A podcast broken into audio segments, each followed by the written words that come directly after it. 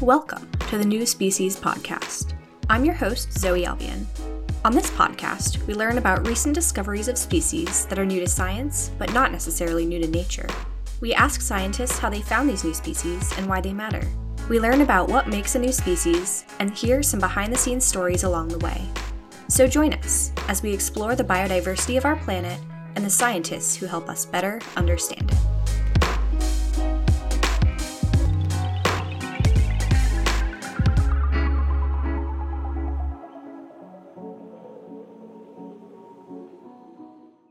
Welcome to the New Species Podcast.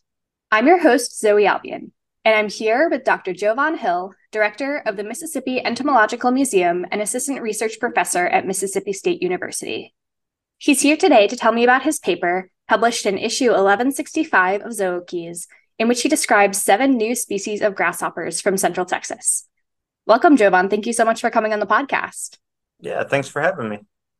So, to start us off, um, listeners are probably at least generally familiar with grasshoppers, um, but can you tell us what drew you to them and how you arrived at this project? Oh, wow. Um, well, so when I was an undergraduate, uh, I worked for a postdoc, and he encouraged me to do my own project um, that he would kind of help guide me through. And he worked on tritrophic level uh, interactions, so herbivores, plants, and predators.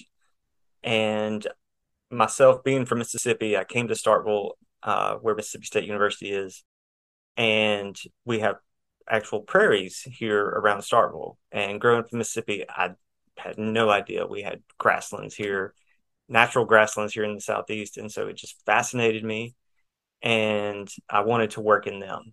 And you know, insects are incredibly easy to work with um, in terms of doing sampling and whatnot compared to vertebrates. And so we did a, a project looking at grasshoppers, true bugs, spiders, and plants in these prairie remnants.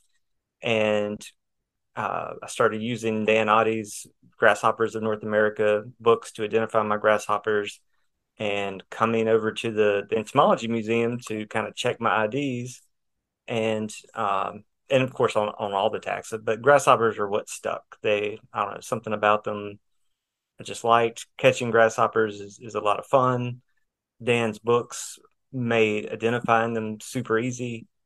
And um, it just kind of stuck. And then one day I was over here at the museum identifying my grasshoppers, and the director at the time, Dr. Richard Brown, said, Hey, do you want to go to graduate school? And I didn't have anything else going on. So I said, sure.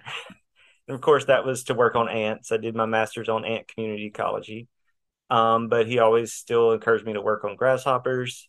And his major professor uh, from Arkansas, Dr. Tommy Allen, uh, had retired up to the Academy of Natural Sciences in Philadelphia, where Dan Otte was. And so I kind of got an in with Dan and and wound up uh, doing a a tour with Dan, taking Dan on a tour of the Southeast uh, in 2009 to work on a species group.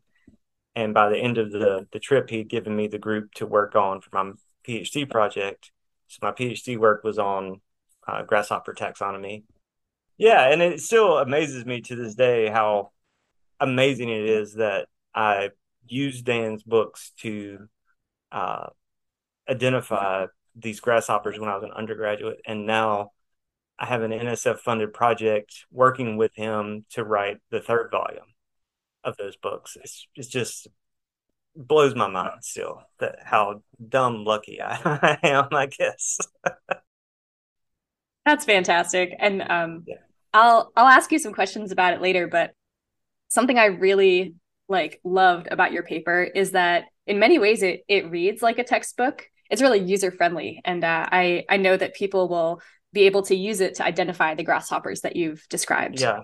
So that was something I kind of set out to do this paper and and it was really weird because I had a lot of fun in the field collecting these grasshoppers. It was uh you know, we spent I don't know, four summers or so and and we'll be going back again um uh, this year uh, going out to Texas and and it's largely to work on private lands in Texas. There's a group that that funds to do research on on private lands and I mean most of Texas is in um, private hands. There's you know, com- you know, it's a huge state, but there's very little public land in Texas, and uh, so it's been a great you know to be able to get into these areas, but uh, they're spread out all over the state. So it's a lot of driving um, and a lot of seeing Texas. And you know, we spend one one year we spent like a month in Texas uh, in July, and most of the time our trips are two weeks, two three weeks, and we we just kind of have a base camp,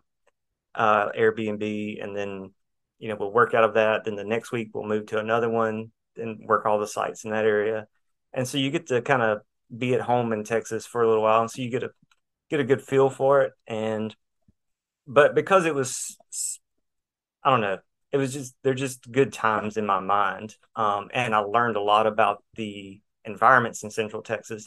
So I wanted this paper to be uh, not the normal kind of stuffy, you know, revision of you know X species group, blah blah blah. I wanted to put a little bit of that feel into it, and so I wrote it. Uh, differently. Um, one of the reviewers said it was too colloquial, but uh, I said, uh, you know what, this is uh, this was a fun paper, and you know, let's make it accessible to people, and kind of I wanted to keep that feel um, for it, and hopefully it, it came through. Yeah, I'm in total agreement. I think you definitely accomplished your goal. It's a really nice paper. Thank you. Thank you. You know, I've written plenty of papers that are, you know, you just kind of cutting, you know, it's the format, right? You know, revising this this species group or whatever. And um, but this one, yeah, let's say it was like you know in my mind thinking back, it was good times. It was an adventure. Um, you know, I wanted that to come through, and uh, you know, and read almost more like some of the early, you know, 1900s or literature, some of the early orthopterists, Morgan Hebard or A.P. Morse, Rehn, uh, you know, all their papers, whether out in the out west, wherever, you know, their their papers kind of read that way. They're on these trips, and so yeah, just kind of harken back to that a little bit too. You accomplished that, and also you accomplished the diagnostic work that you set out to do. Right. Um, right.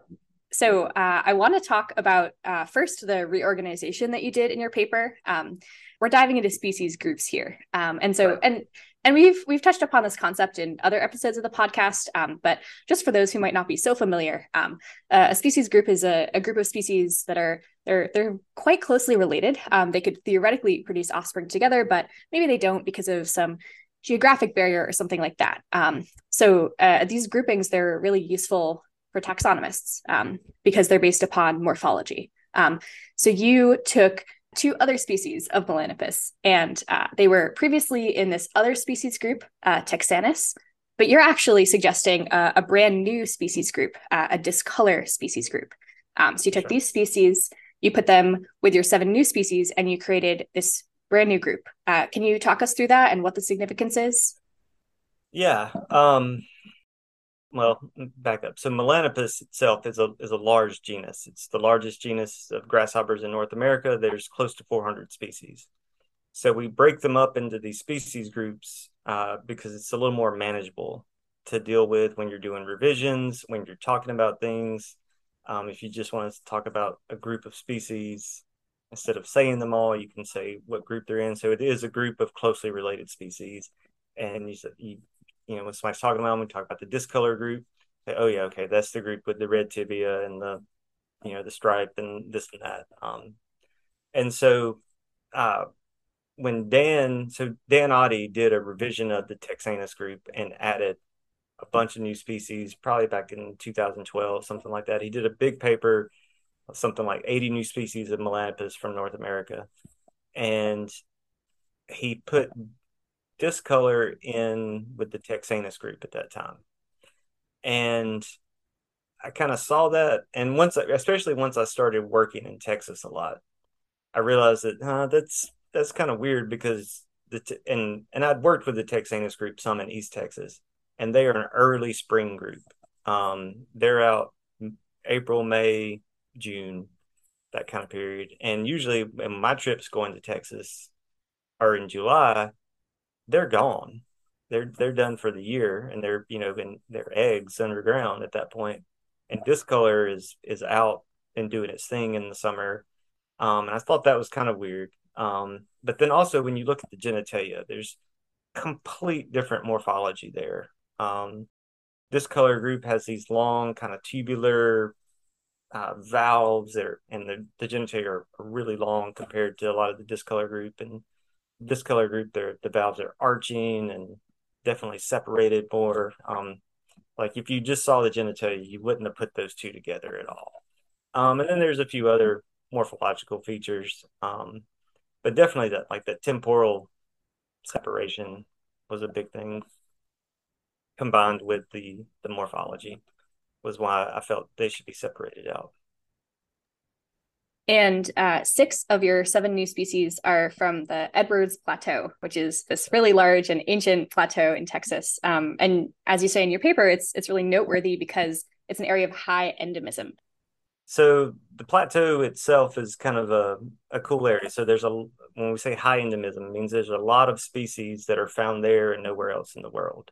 Um, being from Mississippi and, and the southeast, I'm more familiar with the North American coastal plain where which all of Mississippi lies in, but that province has just been recognized as a global biodiversity hotspot um, a, a, couple of years ago, and I've described a lot of new species of grasshopper from there. Um, but a less lesser known is the Edwards Plateau. I think it's not a large area compared to you know the North American coastal plain, but um, so high endemism, but also just that there were that many new species of grasshoppers right there, and most of them are all along the Balcones Escarpment, or also known as Texas Hill Country, um, right there along the eastern and southeastern edge of it. Uh, was was pretty remarkable, I think, um, and that's where the topography of the plateau gets divided um, a lot. Uh, most of the plateau top is like you would think a, a flat kind of tabletop, like a like a plateau but the, that eastern edge is divided and rolling topography. Uh, some of the rivers, you know, obviously come there and and roll off the plateau and have divided the topography somewhat. Um, so, and it's a gorgeous area. Um, rolling topography, open, uh, a lot of cedar trees, but the cedars, there's controversy there whether the cedars should be there or not.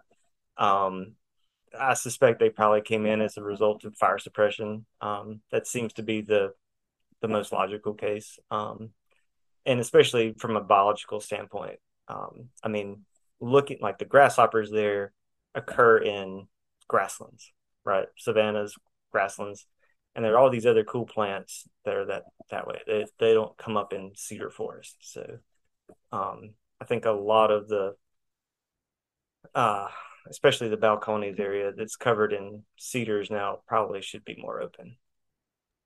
And what does collecting grasshoppers look like?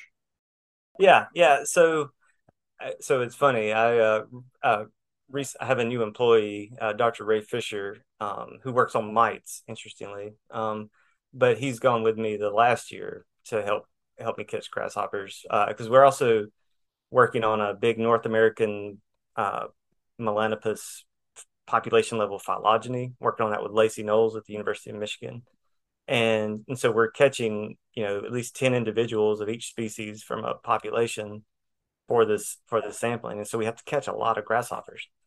And when I'm, you know, training Ray to do this, you know, he's collected mites uh, for a long time. So for lazy sampling, all this other all this other stuff. And and he's like, man, this catching grasshoppers is where it's at. It's like you're just walking around with a net, chasing grasshoppers, and that's it. That was the great thing. That was when I was an undergraduate and learning this. Like, I mean, you know, I've worked on ants, pitfalls, baits, Berlese, all that stuff. Grasshoppers, you just get a net and you just walk out into a field and you catch them. You don't need traps. You don't, you know, it's great. You're walking around in a sunny place and, you know, it's just it's just the best thing. Um, that is, you know, if I wasn't if it wasn't my job, I'd probably be doing it for a hobby. So um, that's that's what it looks like, and of course I have help.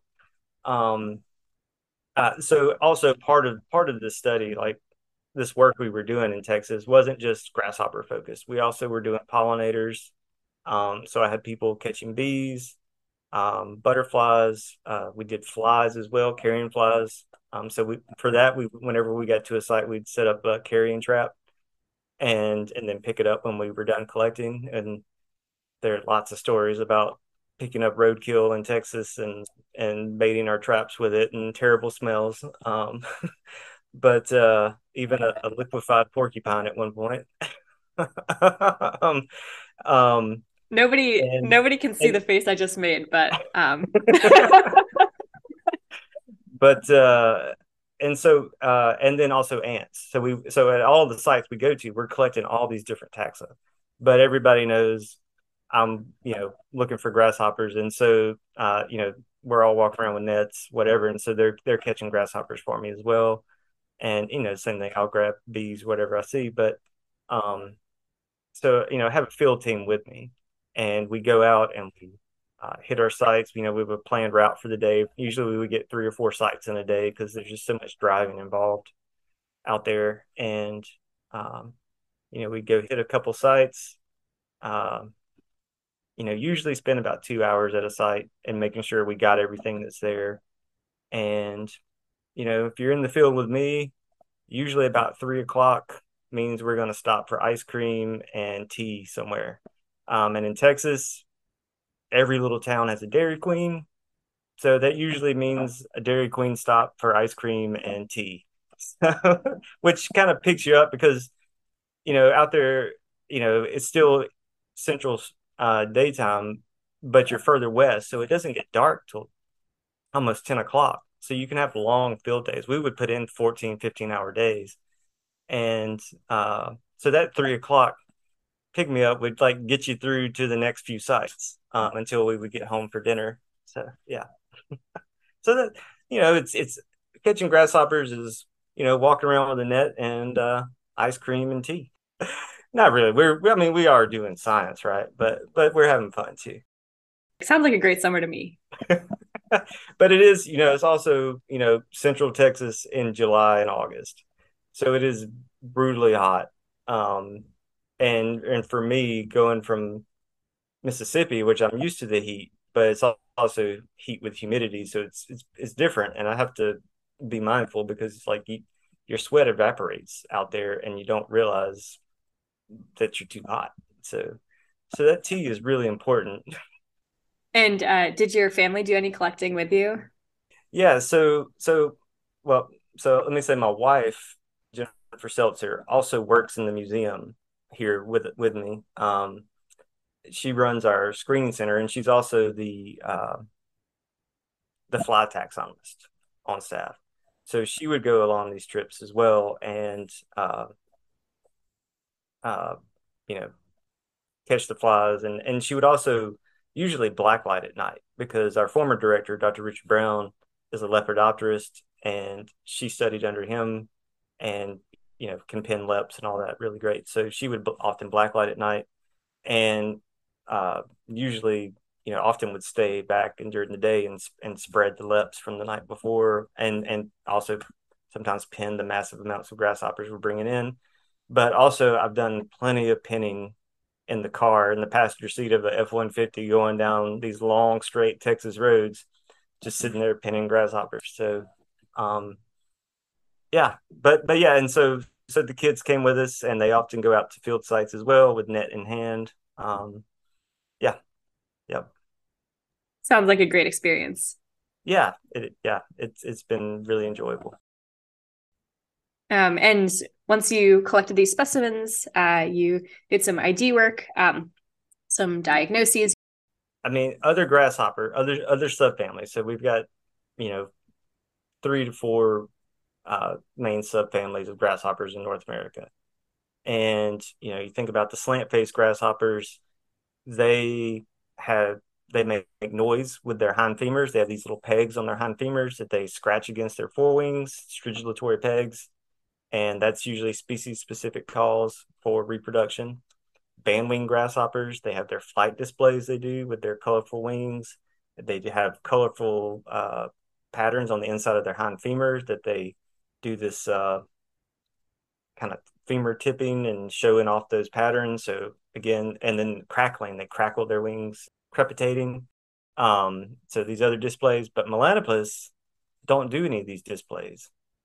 They uh, just jump on the female, they pounce on the female, and uh, you know they try to copulate with them, and if it if it fits, then they reproduce. Um, it's a little more complicated than that, um, but but generally, right the the shape of the male genitalia is corresponds with usually the length and size of the female um, receiving organ.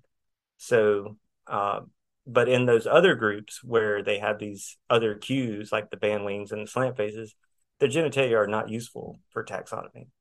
So, so it's you know different different ways of uh, kind of pre-copulatory or post-copulatory uh, differentiation. Yeah. So so so in Melanoplus, you you have to talk about the genitals, um, because that's that's how you how you diagnose a lot of them outside of a species group. Because within a species group, externally, most of the species look largely the same.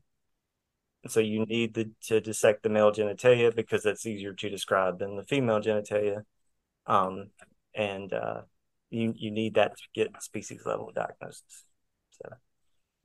Yeah, absolutely. Um, and there are some some beautiful illustrations um, of the individual species and then also um, the, some images and some illustrations of those uh, reproductive organs in your paper um, the illustrations are by ashley baker i believe that's yes. right yep yep ashley uh, unfortunately has moved on she took a, a great job at the uh, university of idaho um, but she worked for me for a couple years and part of the the grant we have with dan otte so if you've ever looked at the first two volumes of Grasshoppers in North America, there are tremendous watercolor plates in the middle that Dan did um, to illustrate these grasshoppers. And the band wing one is just amazing because he's got the the wing illustrations as well.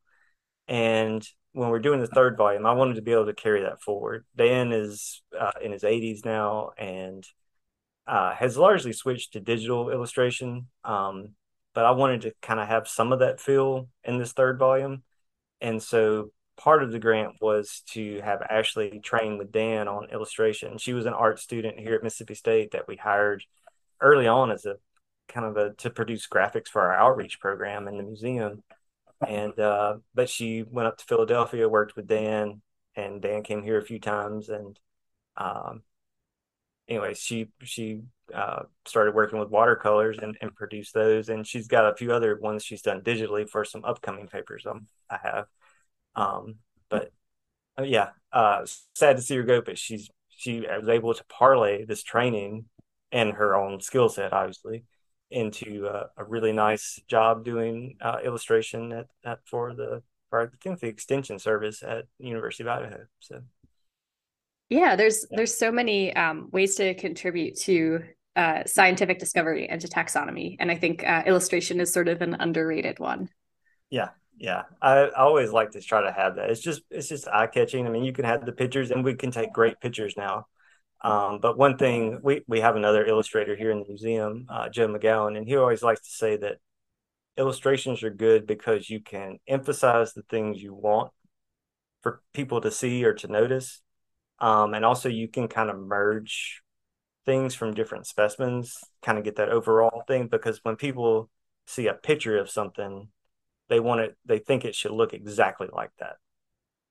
Right. And and there's variation in, in within a species, and you can kind of capture that more so in a drawing than you can an individual picture. Um, so you kind of get the overall gestalt of a species or a species group in this case. Um, and so so I always like to try to have illustrations, and it just kind of oh, it's nice. And then, you know, I've done some papers where I, am no artist, but I've had Joe train me for a while, and I can I can do some things a little bit, and it's always really gratifying when you have a, something published with your own drawings, and it's kind of like, oh, look at me. Yeah, absolutely. Scientific illustrators are tremendously talented, and and they do, I think, a really good job, um, including Ashley for sure. Yeah, and we've been incredibly lucky to have a period. We had two on staff here in the museum with Joe and Ashley and Ashley was able to learn from Joe a bit too. So, uh, yeah, we probably not the norm to have two illustrators on staff. That's fantastic. Yeah. And speaking of your museum, um, that's where the types for this project are deposited, right?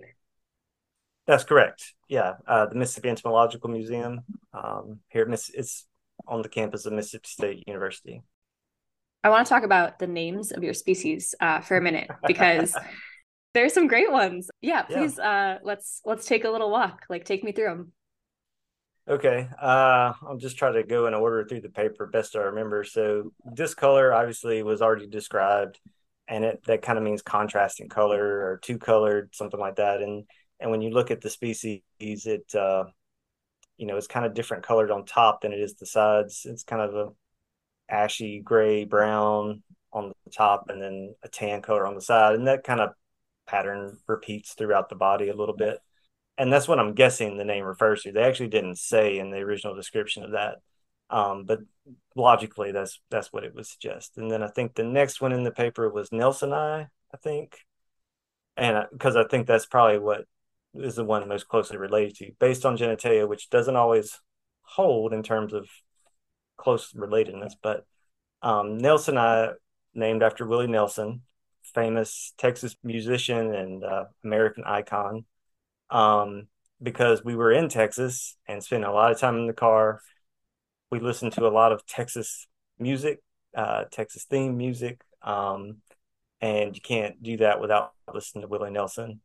Um, and he has a uh, in the in the uh, etymology I mentioned uh, that we have a little bit of Texas in our souls. Willie Nelson has a song that he wrote called "Texas in My Soul," uh, which is about Texas basically. Um, and so I thought that was that was kind of fitting. Um, so name that species after him. I think next is Kindlei, which was one Dan Otte described in that big paper a few years back. Um, and then what else we got? Susdentatus. Uh, so that one um, means hog tooth. Sus is uh, Latin for for pig or hog, and dentatus means tooth. And if you come into my office, I have a bunch of hog teeth from a wild boar that I just picked up in the field one day uh, a couple years ago and just laid them on my desk, pulled them out of my pocket and dumped them on my desk. And they've been sitting here for years. People come in, they mess with them. Um, always they just turned into a thing of question. But one day I was when I was working on the the plates of the genitalia for the for the species, I didn't have a good name for it. But the as I was cleaning up the photos, the shape of the genitalia reminded me of the shape of one of these hog teeth. I was like, oh look, it's the same shape.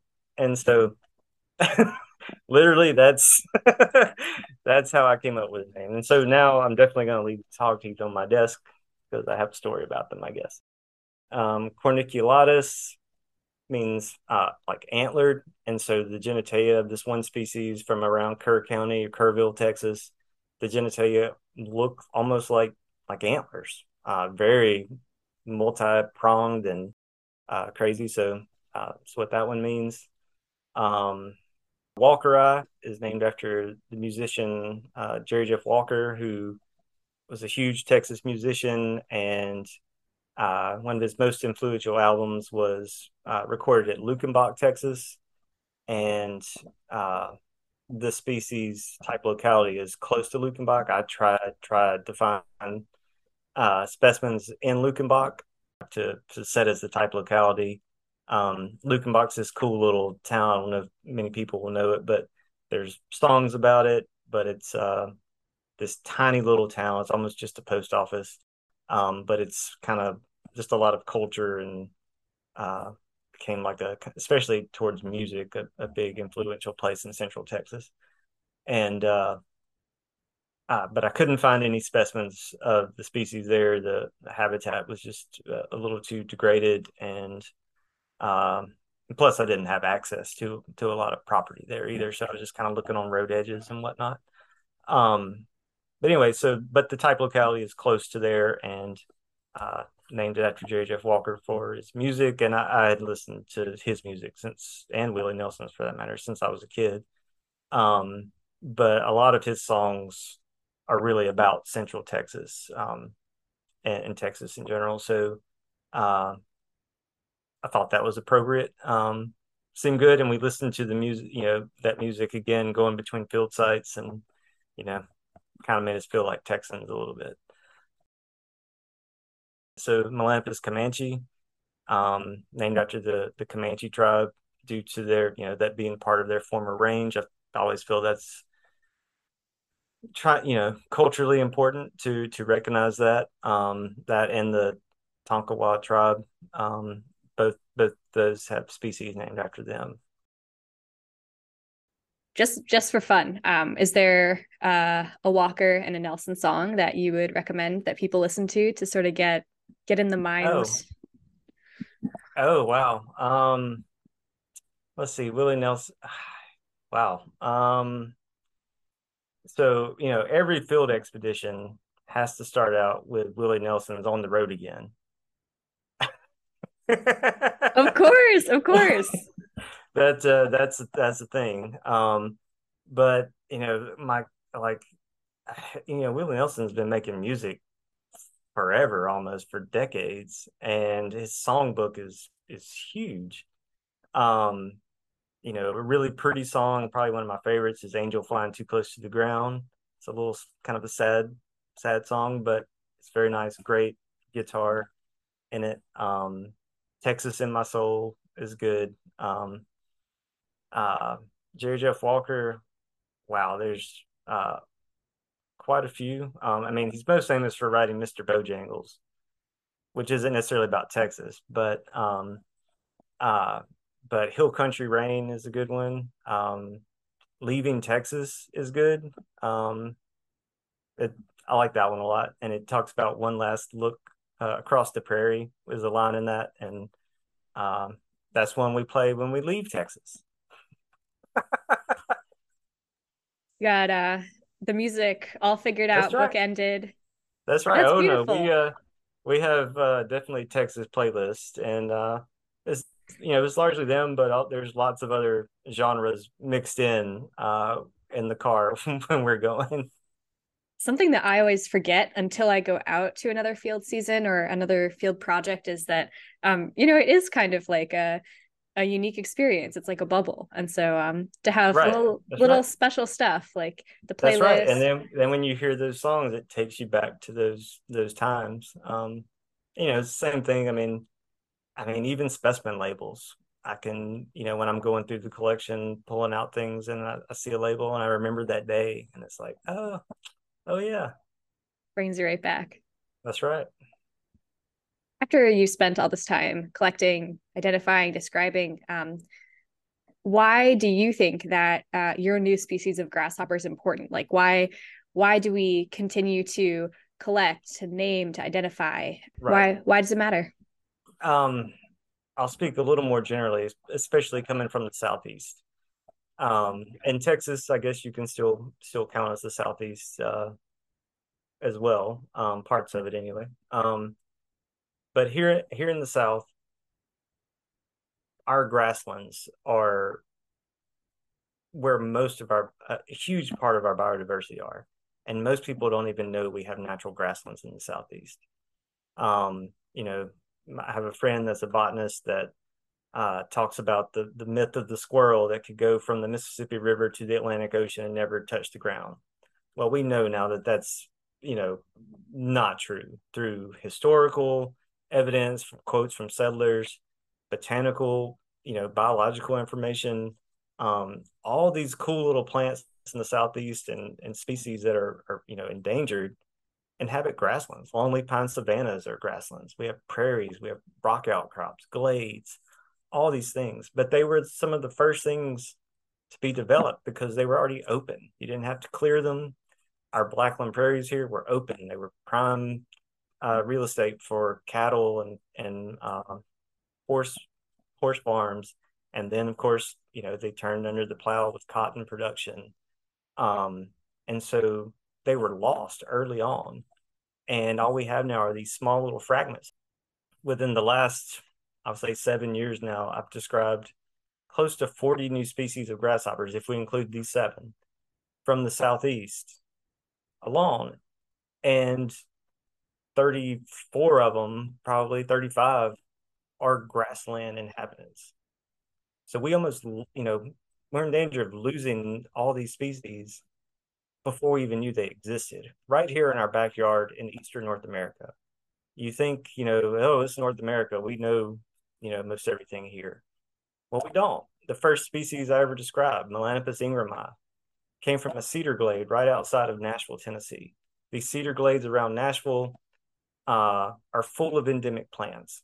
Um, and botanists have been studying them since the 17 late or 1800s. Um, and literally, the first step I took in that glade out of the car. I mean, my one foot was out of the car, the other foot was still in the car. A grasshopper jumped up, and I was like, "My God, what is that?"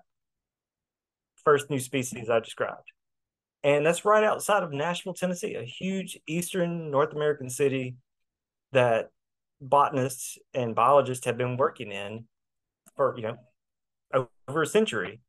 And literally so and that's a grasshopper. That's not even i mean you know it's not a small tiny insect. Um what else is out there to discover?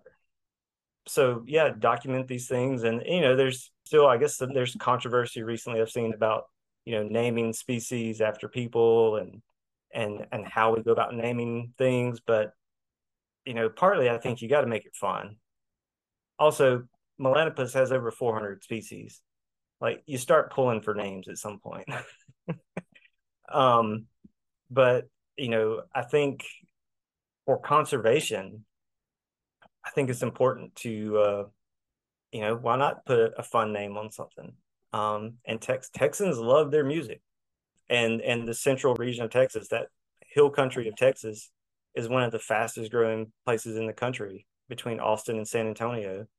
And i have seen the development coming in places like you can tell they're just brand new you know all these neighborhoods and mansions. And then right on the edge of people's properties are are the old barbed wire fences um that you know that was all probably rangeland you know less than 10 years ago.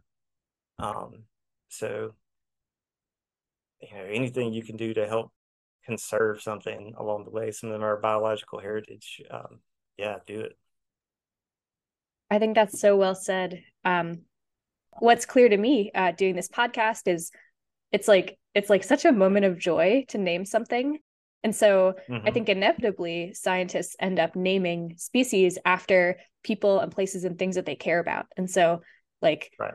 such an interesting glimpse into the lives of the people that work on these specimens. That's right. Yeah. I mean, if you look through some of Dan Otte's names, because uh, he's he's described over I forget what it is, over three quarters of the world's cricket fauna, something wow. like that. Wow. And you know, tons of grasshoppers as well. And looking through his names, and if you know Dan, you're like, oh, I know where that one came from, or I know the story behind that one. And he often doesn't give his etymologies in his papers. Um, but but if you know him, you're like, oh, I know the story there. So it's special. It's just a reminder that um, scientists put our full selves into our work and you know that can be yeah. that can be a really good thing yeah yeah although sometimes your family may not like it but uh when you're on vacation and you're packing your insect net oh yeah oh yeah JoVonn, thank you so much uh, for talking with me today. It's been such a pleasure, um, and I'm I'm really looking forward to uh, the the third volume of the Grasshoppers of North America, Volume Three, and it'll be the Melanoplinae subfamily. Phenomenal. And uh, yeah, so yeah, we'll get we'll get there. It's a huge huge undertaking. Probably over it'll be over six hundred species. Wow. It, so yeah. Thank you so much. Yeah, thank you for having me.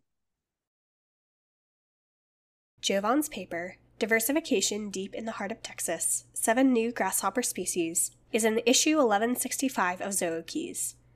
See the episode details for an open access link to the paper, and to learn more about JoVonn and his work, you can follow him on Twitter at JovanH. You can also check out his institution's website, including the Mississippi State Moth Photographers Group, a digital guide to the identification of over 1,500 species of moths. It can be found at mothphotographersgroup.msstate.edu. Thanks for listening to this episode of the New Species Podcast. This podcast was created by Brian Patrick and is edited and produced by Zoe Albion. If you would like to support us, please consider subscribing to our Patreon at patreon.com slash newspeciespod. And if you'd like to get in touch with questions or feedback, please email us at newspeciespodcast at gmail.com.